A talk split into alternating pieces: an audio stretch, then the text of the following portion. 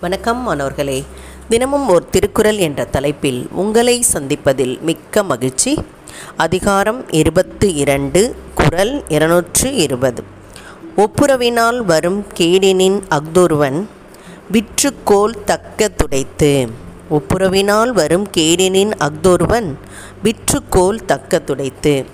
இதோடைய பொருள் ஒப்புரவால் கேடு வரும் என்றால் அக்கேடு ஒருவன் தன்னை விற்றாவது வாங்கி கொள்ளும் தகுதி உடையதாகும்.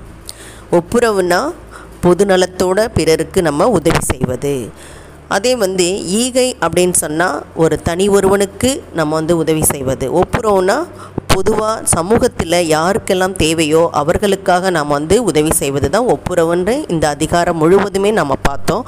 அதில் பார்க்கும்போது மேகமானது எந்த ஒரு கைமாறும் இல்லாமல் நமக்கெல்லாம் உதவி செய்து அதுபோல தான் நாமும் இருக்க வேண்டும். அதே போல் ஊரணியில் இருக்கக்கூடிய தண்ணி அந்த ஊர் மக்களுக்கே பயன்படுது. அதுபோல் நாமும் பிறருக்கு பயன்படணும்னு பார்த்தோம். அது மாதிரி ஊர் நடுவில் இருக்கக்கூடிய பழுத்து நிற்கக்கூடிய ஒரு மரத்தில் எல்லாரும் என்ன செய்வாங்க? அந்த ம பழத்தை பறித்து உண்பார்கள். அதுபோல தான் நாமும் பயன்பட வேண்டும். இது மாதிரி ஒவ்வொரு குரல்லையும் ஒரு அருமையான கருத்தை முன்வைத்து நமக்கு நாம் பிறருக்கு எல்லா உறுப்பா உறுப்பிலும் நம்ம என்ன செய்யணும்? உதவி செய்ய வேண்டும் அப்படின்னு சொல்லியிருக்காங்க. இப்போ இந்த கடைசி குரலில் என்ன சொல்ல வராங்க அப்படின்னு பார்த்தா பொது நலத்துக்காக நாம் செய்கின்ற உதவினால் நமக்கு ஒரு கேடு வந்தால் அதை எந்த விலை கொடுத்தாவது வாங்கிக்கொள் அப்படின்னு சொல்கிறான் இப்போது அகிம்சை வழியில் போராடி தான் காந்தியடிகள்லாம் நமக்கு நாட்டுக்கே சுதந்திரம் வாங்கி கொடுத்தாங்க. அப்போ இது பொதுநலத்துக்காக தானே அவர் வந்து எவ்வளோ கே இது துன்பம் வந்தாலும் அதை ஏற்றுக்கொண்டார் இல்லையா? அது மாதிரி தான் நாமும் என்ன செய்யணும்?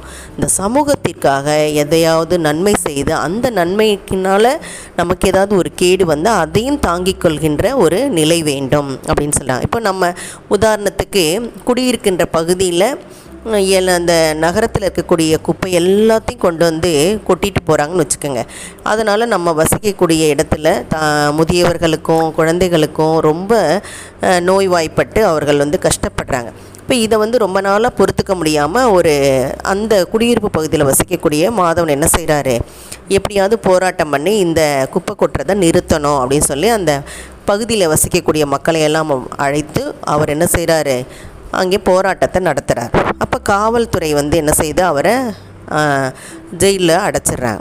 ஆனாலும் அந்த துன்பத்தை அவர் ஏற்றுக்கொள்கின்றார். இல்லையா? இது தான் ஒரு குற்றம் செய்து அதற்காக அவர் வந்து ஜெயிலுக்கு போகல அதே சமயத்தில் மற்றவர்களுக்கு ஒரு நன்மை ஏற்படுவதற்காக தான் அவர் என்ன செஞ்சுருக்கார்? காவல்துறைக்கு போயிருக்கிறார்.